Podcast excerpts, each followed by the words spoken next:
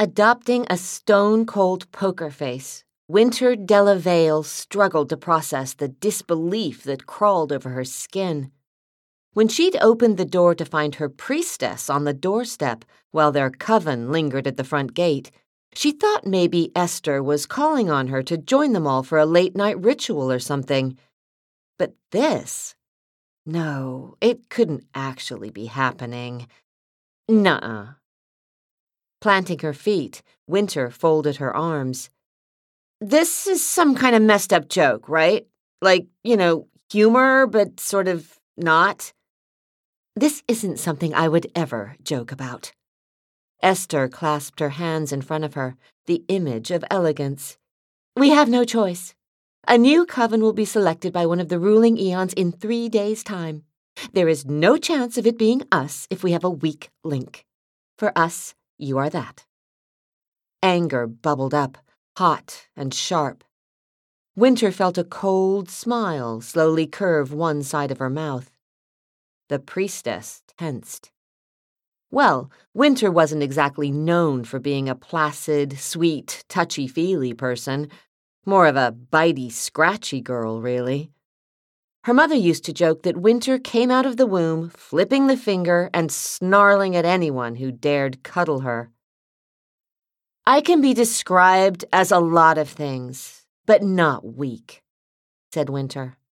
In terms of power, no, but having a witch whose magic has been tainted, that is a weakness in the coven. Tainted.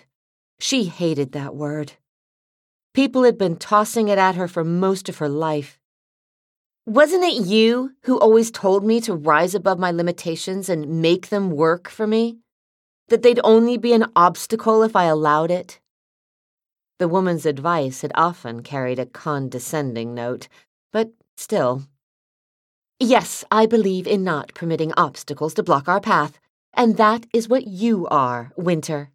An obstacle to this coven's future prospects.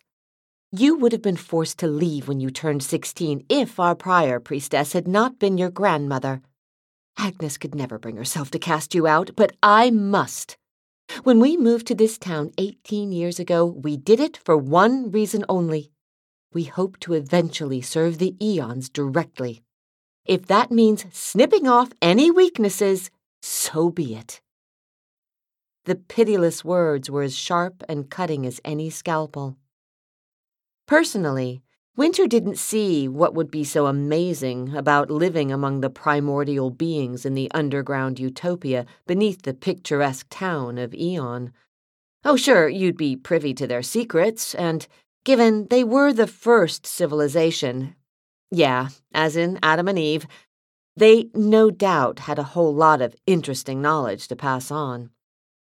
It was considered an honor to serve them just as it was considered an honor to be chosen to descend to their subterranean city. There were a few things Wynter wasn't so comfortable with, though. Like how only the residents of said city were able to go down there and weren't allowed to speak of it to those who lived in the town.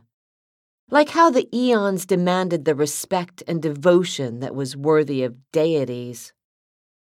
Though they possessed a godly arrogance, they weren't deities at all. They also weren't human. Referred to as Aeons merely due to being long term natives of this place, they were incredibly secretive immortals who wielded impressive power. This is not merely my wish, Esther added. I speak for the majority. Wynter scanned the swarm of coven members near the gate. Rafe the mentor she had to thank for all the training she'd received over the years, was notably absent. As for the others, many averted their eyes or shifted uncomfortably. Others raised their chin or sniffed. And it was clear that none were going to speak up for her. Hurt sliced her gut like a jagged blade. She hadn't done a single thing to deserve them turning their backs on her. Not one. The coven wasn't alone. A few mages were among them, and said mages glared daggers at her.